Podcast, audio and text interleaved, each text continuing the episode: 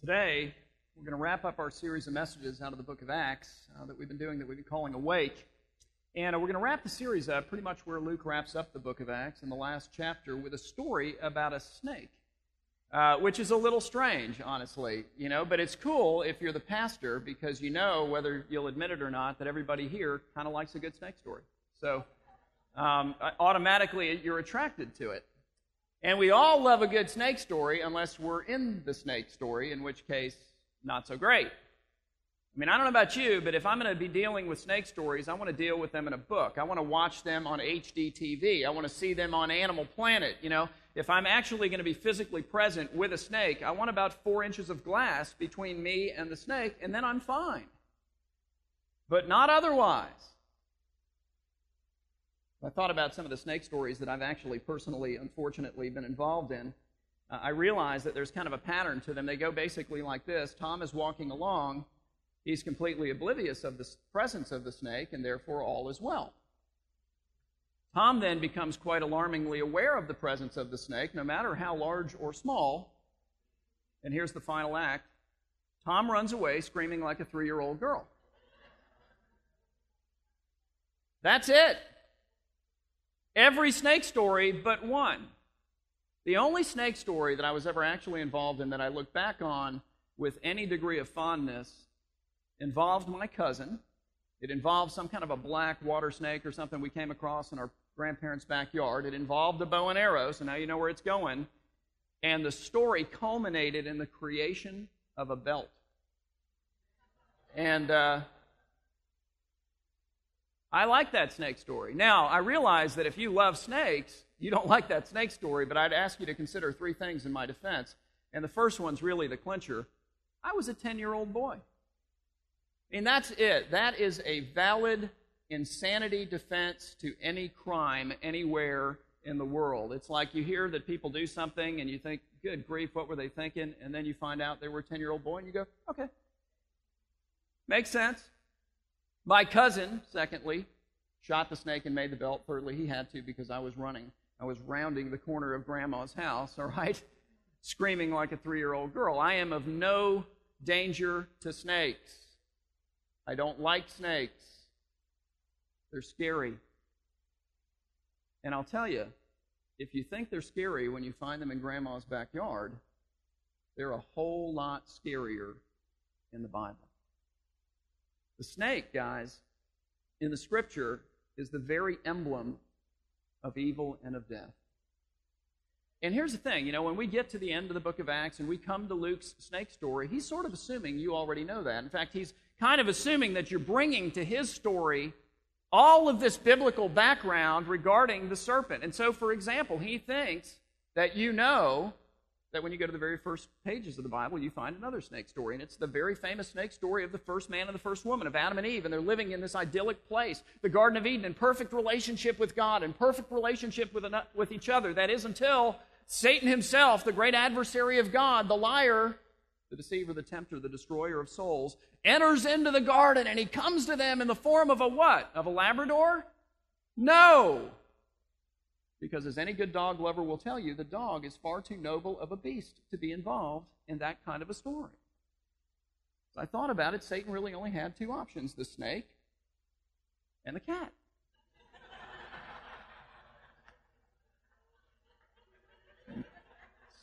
My only question was, how did he choose? Kind of picture him reaching into the pocket of his red spandex pants and pulling out a quarter. You know, it's like, whoop, looks like it's going to be a snake. Hope Adam doesn't need a belt. Satan comes as a snake. And he comes tempting. He comes lying. He comes deceiving. He comes destroying. And he hasn't changed much over the years. He does the same thing today. You know, he slithers across the garden of our heart. It's interesting. You get to the book of Proverbs, and he says, Guard your heart. You know, I mean, you've heard that verse if you've been around for a while. But the image is that of a garden, and as one who is to tend the garden, as one who has a hoe in his hand, and when the snake comes, is not supposed to run away screaming like a three year old girl, but instead is supposed to chop off the head of the serpent, for he will come. And he slithers across the territory of our heart and he kind of enters into our own little garden and he comes along and he whispers all kinds of lies. Pretty convincing lies, though. He makes amazing cases. He's a great advocate for darkness. He enters in and he says things like, you know, the gospel of Jesus, not for you. And here's why because God could never love you. And then he just starts recounting all the people who haven't. Well, what about your relationship with your dad? Thought about that one? How about your mom? She didn't really, I mean, not the way she should have. And your ex husband. Do I need to get past the word ex or ex wife? You know what I mean? That's rejection on a profound level. Person after person, rejection after rejection. He piles it up like a great mountain and says, Look at this. He could never love you. Gospel's not for you, it's a lie from the pit of hell. It's straight from the serpent's mouth. It does not accord with the Bible. Do not ever underestimate the ability of the infinite God of the universe to love anyone, including you. Or maybe he slithers across the garden of your heart and he says, Well, you know, Jesus is the great forgiver of sins, but he's not quite great enough to forgive your sins. I mean, he forgives average person sins, but again, let's mount up the pile. You know, remember that thing you did? Or those things you did? Or that stuff you're still doing? Maybe the average guy, look around. These other people, he can forgive their sins, but that's because they're better than you, quote unquote. And that's a lie, too. Don't ever underestimate the value of the blood of the Son of God to wash away the mountain of your sin. There's no sin he can't forgive. Or he comes with another lie. And he comes and says, you know, your net worth as a person is tied to, well, let's state it, your net worth as a person. Wow, that makes us feel a little tenuous lately, doesn't it? Or maybe he comes to you and he says, you know, your value as a person is tied up in how you look. And so, like, you're crazed about how you look because you're, you're just, you know, I mean, that's what life is all about for you. That's a really bad lie, isn't it? Because, you know, I mean, as we get older, we don't get better looking.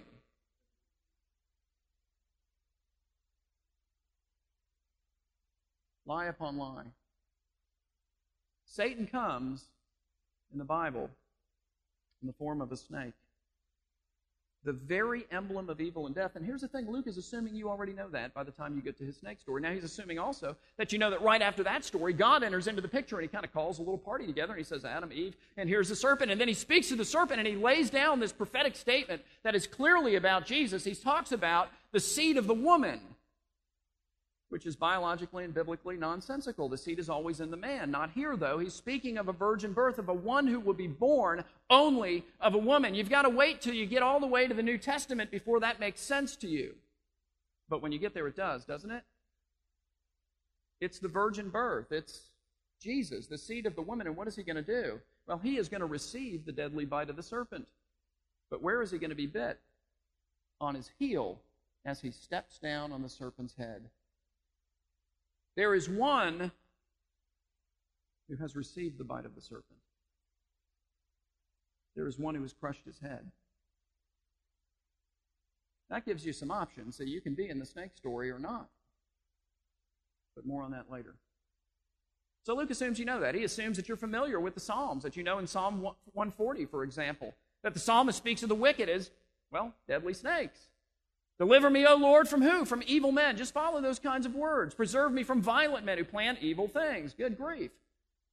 They plan evil things in their heart and they stir up wars continually. Make their tongue as sharp as golden retrievers. No, as serpents. And under their lips is the venom of asps. See, Luke figures you know that. He figures you know Isaiah where Isaiah speaks of the serpent whom the Lord will punish, the great dragon whom he will kill. He writes this He says, In that day, meaning the day of judgment, the Lord with his hard and great and strong sword will punish Leviathan, the fleeing Maltese. No. Have you seen a Maltese? They're so cute. The fleeing serpent. Leviathan the twisting serpent, and he will slay the dragon that is in the sea. Luke assumes you know also Jeremiah. Where Jeremiah records, and this is interesting, the judgment of the Lord which will come in the bite of the serpent. Now hang on to that because you can be in the snake story, or you can let Jesus be in the snake story for you. Jeremiah writes this this is God speaking. He says, For behold, I am sending among you serpents, adders that cannot be charmed, and they shall bite you, declares the Lord. And Luke assumes that you know Numbers 21, a really strange story but a great story about the people of Israel, you know, who later in the New Testament we're told are an example to us. So we're supposed to study them and learn from them. Well, what happens to them? They're out in the wilderness, they're in this place of deprivation, they're out there with Moses. There's no food in the wilderness, is the idea. And that's hard to relate to for us, you know, 2009 Fort Lauderdale, even with a down economy. Most of us are feeling pretty good, at least in terms of how much food is in the pantry. And if you're not, then we'd like to help you with that. But that's not our concern. We're not starving physically, at least not most of us.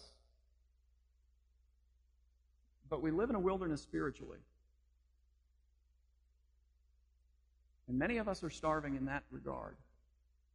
But anyway, they're out in the wilderness and there's no food. And so they come to Moses, and Moses cries out to God. That's what he does. And what does God do? In answer to this problem, he sends bread from heaven. It's this stuff called manna. The word manna means, what is it? I don't know how they came up with that. I'm just guessing they're gathering it up, going, what is it? I don't know. What is it? I don't know. Why don't you give me some of that? What is it? You know, and that's it. But it's a heavenly bread, is the idea. It's the bread that comes down from heaven that satisfies the hunger of the people of God. Kind of gives meaning to when Jesus says, You know, I'm the true bread. I'm the bread that came from heaven. But anyway, they're pretty excited about it, but only for a little while. And then they reject the bread from heaven. They despise the bread from heaven. They hate the bread from heaven. What happens when we reject the heavenly bread? It says, and the Lord then sent fiery serpents. It doesn't mean they, you know, came breathing fire. It means when they bit you, it burned. Fiery serpents among the people, and they bit the people, so that many people of Israel died. To be bitten by the serpent in the Bible is to die. And to reject the bread that comes from heaven is to be subject to that bite. So the people are alarmed, you know, understandably, and they come running back to Moses and they're feeling real repentant. And Moses then goes to God and cries out to God again for the deliverance from the bite of the serpent. And what does the Lord do? It's really interesting. And again, it's kind of strange, you know, it's like, I don't get this. It makes no sense until you get to the New Testament. It says, And the Lord said to Moses, Make a fiery serpent and set it on a pole. I want you to make a brass snake that looks kind of like these ones that are running around biting you guys. And I want you to put it on a wood pole, is what he says. And everyone who is bitten, everyone who experiences the deadly bite of the serpent, when he sees it, when he looks upon the snake on the pole, shall live. To look in faith upon the serpent on the pole, the wood pole, is to be healed of the deadly bite of the serpent. So Moses made a bronze serpent. And he set it on a pole, and if the serpent bit anyone, he would look at the bronze serpent and live, which makes no sense until you get to the story of Nicodemus in the New Testament. This man who comes to Jesus at night asking questions that are, I think you could generally categorize as, Who are you and what are you here to do? And Jesus says, Well, you know, why don't you just give me the Old Testament? Let's flip back to the book of Numbers 21 because I'm going to make sense of this for you. This is what I've come to do. This is, this is who I am. John 3, it says, As Moses lifted up the serpent. This is Jesus speaking. He's saying, As Moses lifted up the serpent, which again was on a wood pole, in the wilderness, so must the Son of Man be lifted up on a wood pole, on a cross, on a tree. Why? That whoever believes in him, whoever looks upon him on the tree, in faith, in faith, may have eternal life. So you can be in the snake story, or you can just come to Jesus, who's conquered the snake for you. So, anyway, you know, Luke comes to the end of his book, and he's going to give us this snake story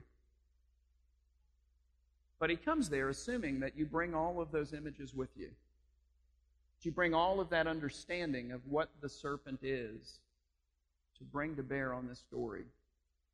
And he gives us this story again, sort of at the beginning of the last chapter of his book. If you're familiar with the ending of the book of Acts, what he's doing is he's chronicling Paul's journey to the city of Rome. It's a journey that's taken, at least in part, on a boat, okay? So Paul goes out on a ship. He's traveling to Rome with everybody else who happens to be on the ship with him. But it's a ship that then gets caught in this massive storm, which makes the story even more exciting. If you think about it, it's kind of cool. It's a storm, shipwreck story, and a snake. Doesn't get any better than that. But they're out there in the midst of the sea, they're on this boat, and there's this huge storm that comes up, and it doesn't blow through in a couple of hours or even a couple of days. It rages day upon day upon day upon day upon day until the point where everyone, captain, crew, all the passengers have given up all hope of living. They haven't even eaten in 14 days. And Paul calls a little meeting. Now, follow the details. He brings together this little band of brothers, if you will, around whom the storm is raging. And what happens? Well, Luke, who was there, tells us. He says, As day was about to dawn, Paul urged them all to take some food, saying, Today is the 14th day that you have continued in suspense and without food. Having taken nothing, therefore, I urge you to take some food, for it will give you strength. For not a hair is to perish from the head of any of you. And when he had said these things, what does he do in this intimate little gathering? He took the bread. And giving thanks to God in the presence of all, he broke it. And he began to eat. And then they were all encouraged, you see, and they ate some food for themselves. What's going on? We've got men united by a storm, gathered intimately in one who takes the bread, who blesses the bread, who breaks the bread, who distributes the bread, and together with these guys, he eats the bread. They enjoy a Last Supper together before then going out to face the hostility of the storm. Which is what happens next. You know, one of the sailors spies land. It's an island. And so they make for the land. But between them and the land, there are a bunch of rocks, and they run the ship up onto the rocks, and the waves beat the ship to death, and everything that they were clinging to for safety is destroyed, and they are literally scattered on the sea. But they all make it ashore safely, as, as Paul had predicted. And then we read this it says, After we, so Luke's there, were brought safely through, we then learned that the island was called Malta, and the native people showed us unusual kindness, for they kindled a fire. Can you remember that? And welcomed us all, for it had begun to rain and it was cold. And when Paul had then gathered a bundle of sticks, what is Paul carrying? You're like sticks. No, wood. He's carrying the wood. And he put them in the fire Oh, and here's the snake. A viper came out because of the heat and fastened on his hand.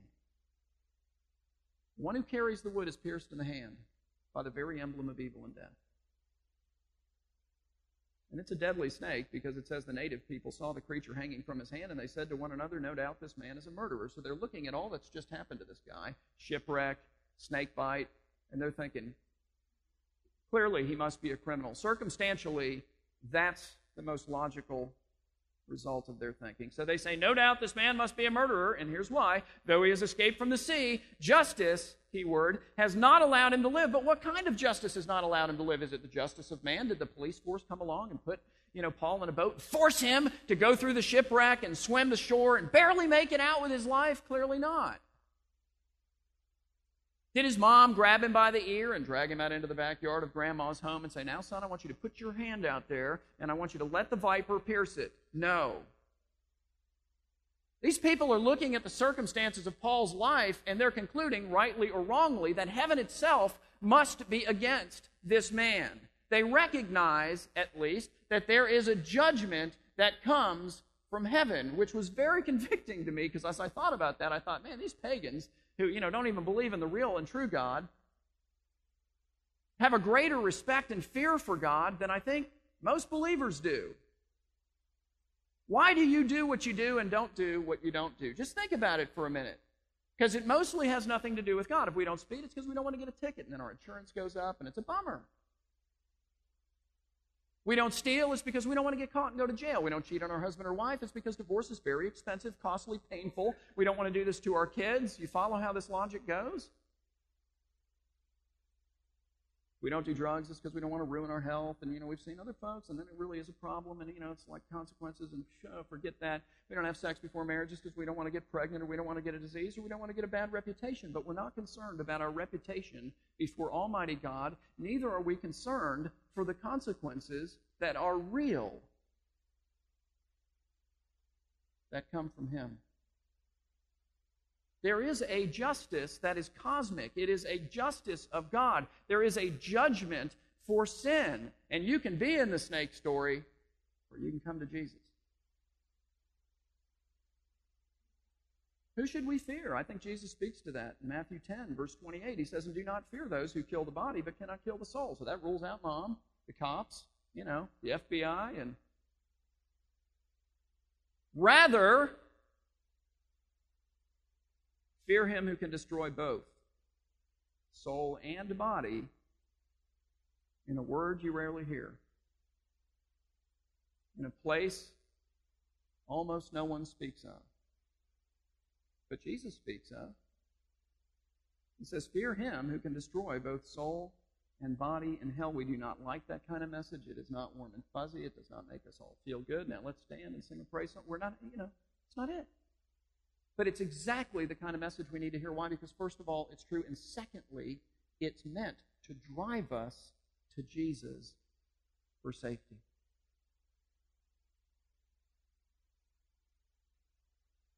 So, anyway, Luke says that when the native people saw the creature hanging from Paul's hand, they said to one another, No doubt this man is a murderer. Just look at what's happened to him. That's the most reasonable conclusion. He's a criminal. Though he has escaped from, from the sea, justice has not allowed him to live. So God is clearly meting out his justice upon this man. This man who carried the wood and was pierced in the hand. However, Paul shook off the creature. Following what's happening? He shook off the creature into the fire, and, quite miraculously, he suffered no harm, thus demonstrating what? A power over death. To be bitten by the serpent is to die. Death has no hold on this man. And the natives are watching. It says, but when they had waited a long time, you see, the na- oh, I'm sorry, the natives were waiting for him to swell up. That sounds fun. Or suddenly fall down like they had seen other people do with this same kind of snake, but instead he violates all of their expectations. It says, But when they had waited a long time and saw no misfortune come to him, they changed their minds and said, Well, he's a god. He's mastered death. Death has no hold on him. And now in the neighborhood, Luke tells us of that place, were lands that belonged to the chief man of the island named Publius, who received us, he says, and entertained us hospitably for how many days? Three days, okay? And if you know the story on the third day, Paul performs this great miracle of healing. In fact, all these people start coming and getting healed. It's amazing. Now, that's a snake story. And it's better than my story about the bow and arrow and my cousin in the belt and me running and screaming. In the... It is, and not just because it involves a shipwreck, which does add a whole different level of intrigue. It's a great story because it's not just a story about Paul. It's a story about Christ. You get to the end of the book of Acts, and, and Luke, who is a poet, Luke, who writes in images, Luke, who writes this book so carefully, is calling you to consider in light of all the understanding of Scripture of the serpent. Jesus. He's giving us in the life of Paul a picture of Christ, you see, who, with a major political storm brewing all around him and his disciples, they're conspiring to kill him. And, you know, I mean, all those guys know it. They gather together in a room. He gathers them, you see, and in that intimate gathering, what does he do? He takes the bread, he blesses it, he breaks it, he distributes it. They, they all eat. They partake of the Last Supper, and they go out then to face the storm. And Jesus is arrested. And all of their hopes and dreams and expectations are shattered, and they are literally scattered. It's every man for himself. They all go running in different directions. And yet they all make it through safely. Meanwhile, Jesus is then taken to the house of the high priest, and we're told that it's a cold night, and so there's a fire burning. And people are warming themselves by the fire while these guys falsely charge and try and convict Jesus. These guys, but who are these guys? What has Jesus said of these guys? It's the religious leaders, you know that, but what did John the Baptist call them? What does Jesus himself call them? He calls them a brood of vipers. Every last one of them. Poisonous snakes. And so then, at the behest of these vipers, what does Jesus do? He carries the wood, the wood upon which his hands will be pierced. And he's crucified between two criminals, which means if you're walking down the street and all you see is Jesus and two criminals, you would assume he was a criminal. That's the way it looks. Certainly, that's the way it appears. And why was he crucified? Because the Romans required it, because the Jews required it, ultimately, because God required it. It's cosmic justice. It is the wrath and the punishment of God for the sins of all who place their faith in Christ. It's cosmic justice. And yet he conquers death on the third day, which is, I think you'll agree, the ultimate miracle of healing. And violated everyone's expectations, at which point they concluded, maybe not a criminal, but instead, as he appears to his disciples, Thomas says, My Lord and my God. Remember? He's God, he's risen. So it's a great snake story. Not because it's a story about Paul and a shipwreck and all that, though that is cool but because it's a story about Jesus, the true Adam, the one who was not beguiled, if you will, by the lies of the serpent. The seed of the woman, the seed just marched through, who absorbed the sting of evil and death for his people and crushed the head of Satan in the midst of doing it. What he did on the cross. It's the story of Jesus who, with his hard and great and strong sword, has punished the serpent and slain the dragon, you see. It's the story of Jesus, the true bread from heaven, offered to everyone. And yet, if you reject it, you face the judgment of God. You find yourself in the story you don't want to be in. However, if you receive it by faith, you're rescued as he takes the sting of the serpent for you. For it's also the story of this Jesus who met with Nicodemus so long ago on a very dark night. And how did he explain himself? He said, Well, you want to know who I am and what I'm all about? Think about it this way. As Moses lifted up the serpent, this emblem of evil and death in the wilderness, so must the Son of Man be lifted up. Why? So that whoever believes in him may have eternal life. They may be healed from evil and death. For God so loved the world. Do you hear that? Don't believe the lies of the evil one who would have you say, but not you. For God so loved the world that he gave his only Son, that whoever believes in him, that's it, whoever looks on him, him on faith for deliverance should not perish, but have eternal life. So it's a great snake story because it's a story about Christ. And you get to the end of the book of Acts, and it's sort of like, you know, Luke is saying, all right, what, what image do I want to leave them with? Hey, I know. How about this one? That's the message to us this morning. And that also is the message that you and I are supposed to take out into each one of our own little individual worlds, into this community, our world as a church, and to the world beyond our borders. It's the message by which the kingdom is built. Let's pray. Lord, we thank you for you are a great conqueror. We thank you for our Savior who has absorbed for us what we deserve. And I pray now, God, for faith. I ask, Lord, that you would give faith to all who are here. Faith to see Jesus, to look upon the lifted up one, and in doing so, to be forgiven to be made clean and whole, to be found in, as a part of the family of God. to be called into God's kingdom, and then commissioned to go out to build it. Lord, we thank you for this vision of Christ that you give us by your Spirit through this man, Luke. And I pray that it would be compelling to us as we move through this week. Lord, let us not lose sight of who you are and of all that you've accomplished for us. We pray these things in Jesus' name and for his glory. Amen.